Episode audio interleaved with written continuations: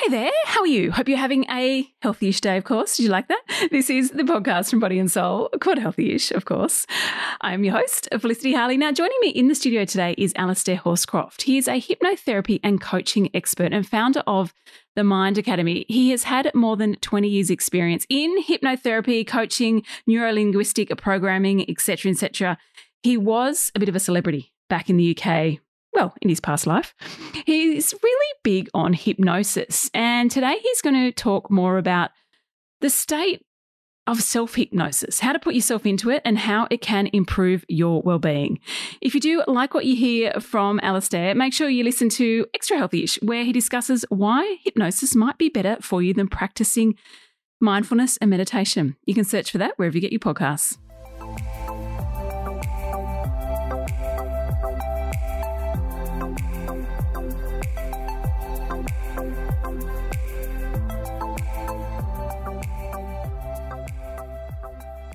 Alistair.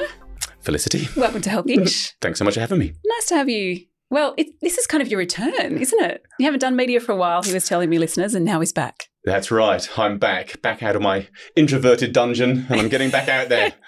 well, you're back talking to us about hypnotherapy, hypnosis. Mm-hmm. Mm-hmm. As I said to you when we we're off air, explain to us the difference and and and perhaps the benefits of it. Yeah, sure. So hypnosis is really a state, a state of brain and a state of mind.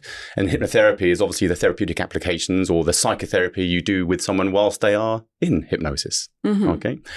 Now, I suppose where that leads to is, you know, the most common thing we often get asked is, well, this state of hypnosis, can everyone get into it? And um, I would say yes. And I would say some doctors and research scientists say only about two thirds of the population can officially get into a appropriate state of hypnosis. Mm. But I mean, I've been doing this a long time. I've been hypnotizing people for I mean over 25 years now. And there hasn't really been anyone that I haven't been able to get in touch with their unconscious mind. Why do you like it so much? Why are you a, a bit of an advocate of this, of, of getting people into this state of mind? Well, firstly, because it just works. And I think we're going to see a huge uptake in psychology and psychotherapy of using hypnosis alongside their techniques. Why?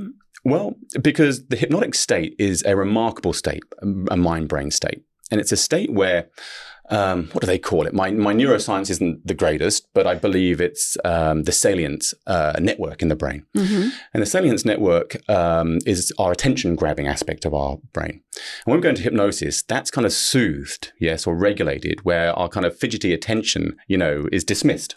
Okay. We're also able to get into a state of focused absorption. And most importantly, a state of dissociation or what we call association. So we can become more objective, basically. There's another part of our brain, the amygdala, and that's kind of oh the fear, the, the fear, fear, one, the fear, the fear one. one, and that's connected to. It's not a part of the salience network, but it's connected to it, and that kind of down regulates as well during hypnosis. Hmm. So what we're doing is we're creating this amazing brain state where we can be objective, yes, uh, to things that previously would have triggered us or deregulated us. So we can kind of remain mostly regulated whilst even dealing with even the most kind of horrendous of issues, you know, the trauma or whatever it might be. And that's incredibly useful because obviously in standard psychology or psychotherapy, when people start talking about, you know, the worst of things that unfortunately happen to humans, they start deregulating. And in mm. that state, it takes an awfully long time to try and get outcomes or results because you're already dealing with a, highly emotionalized state, yeah, obviously, yeah. you see.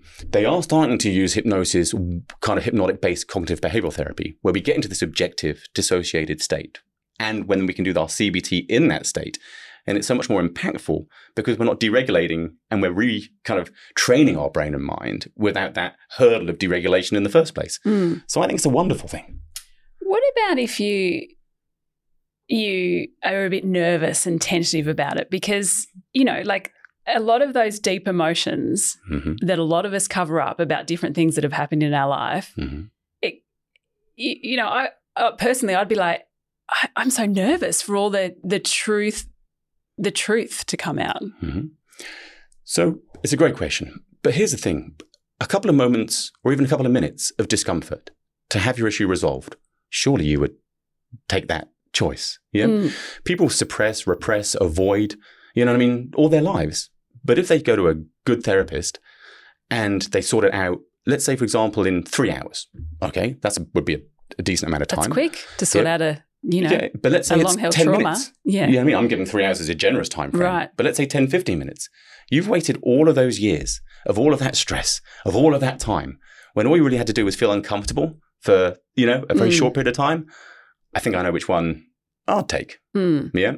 But I think that raises the other question that we were talking about briefly before we went on air. And that's the difference between coping, you know, and resolving. And society, unfortunately, due to being a capitalist market, we are set up to coping strategies. Everything's about coping with our emotions, coping with our feelings, coping with our issues, coping with our past, coping with our relationships. Whether we use drugs, whether we use meditation, whether we use, you know, uh, whatever. New active wear. Active wear, yes, the gym, whatever it yeah. might be. These things don't resolve things. You know, they help us cope at best. Yeah. I'm in the business of helping people resolve things. Yeah. A quick, very quick story. A lady came to see me many, many years ago. She was Sydney actually, had ornithophobia. This is a phobia of birds. We think, oh, a phobia of birds, that's not much. She couldn't take her kids to the park. She couldn't eat alfresco. She couldn't leave. She had to drive from underground garage to underground garage. Wow.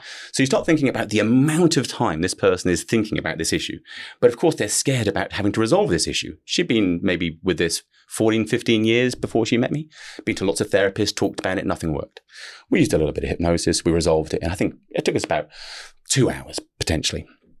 And now she um, has all the benefits of not having the ornithophobia, but also the added benefit of not feeling guilty about her relationship with her children. Mm. Yeah, being able to be more there for her, you know, husband. So these are huge outcomes mm. in very short periods of time. So I would say to listeners, just get into it. You know, mm. it's uh, sort your stuff out. Do you do it? Yeah. How often? To be honest, I mean, hypnosis can be used in lots of different ways. So, you know, I came from a relatively interesting childhood with some problems, should we say, uh, anxiety disorders, OCD, you know, a lot of this kind of stuff. And so I used hypnosis to resolve that stuff. And so I don't suffer from any of that anymore. So obviously, I don't use it in that way because that's kind of done. But I still use hypnosis. Uh, say, for example, for today, I used a very light bit of hypnosis on the aeroplane. I'm coming to meet you. I want the best of me to be present with you. So I put myself into a hypnotic state and I role play. So you can put your own self. Oh, yeah, absolutely. Yeah, yeah, self hypnosis. So I put myself into a hypnotic state just briefly and I role play the best of me meeting you. Yeah. I'm like trusting my unconscious is going to deliver the most interesting and useful information to you and the listeners. And I'm kind of role playing or kind of pre-framing or pre-setting my mind and brain so the best of me comes forward. So I often use hypnosis in that kind of a way. Hmm. Well, yeah. you've done that. I have. I mean, it's really, it's almost just also, I mean, we can do that ourselves, can't we? Yeah. Even if we're not an expert, yep. you know, in hypnosis, where we, it's just visualizing, visualization and positive self talk? No? Or is that, what's the difference here? Not quite. I mean, yes and no. I mean, like I said, similar is not the same. So mm. it's hmm. similar, but it's not the same. So, uh, like I said, uh, I'm a big fan of this Dr. Spiegel, and he's got an app called Reveri. Yeah, I'm always promoting that app. You know, no financial kickback to me at all. Just, I think we should always promote what is. I think you work. need to meet him. I think I do. I do. He's become a bit of a hero of mine. Even though I think I've hypnotized more people than him. He says he's hypnotized 7,000 people. I think I'm up to 10,000 people. What? So, wow. well, 30 years running yeah. trainings, you know, not, maybe not at one at a time, but mm. if you've got a group of 100 people, okay. it doesn't take too long yeah, to yeah, get the large numbers up, it. does it? You know? but I think, yeah, he's got a great app called Reveri. And in that, he takes you. Now, his there are lots of different f- ways of inducing hypnosis, and he has a very functional, you know, kind of a neuro uh, physiological way of inducing hypnosis. And so I would suggest that would be a great place to go if you wanted just to learn some self hypnosis and yeah. get some great kind of runs on the board with mm. training your mind in that mm. way.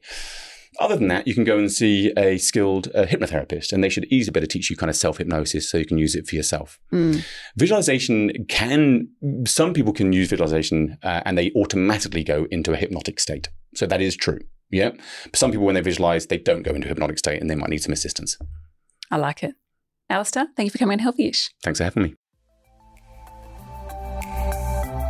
Well, self hypnosis like a state of deep mindfulness, isn't it? Perhaps it's just the nuance of how you do it. If you did enjoy this chat, please rate and review it, or you can subscribe to this podcast. Of course, share this app with a friend. Anything else, head to bodyandsoul.com.au. Follow us on socials, grab our print edition, which is out in your local Sunday paper. And until tomorrow, stay healthy ish.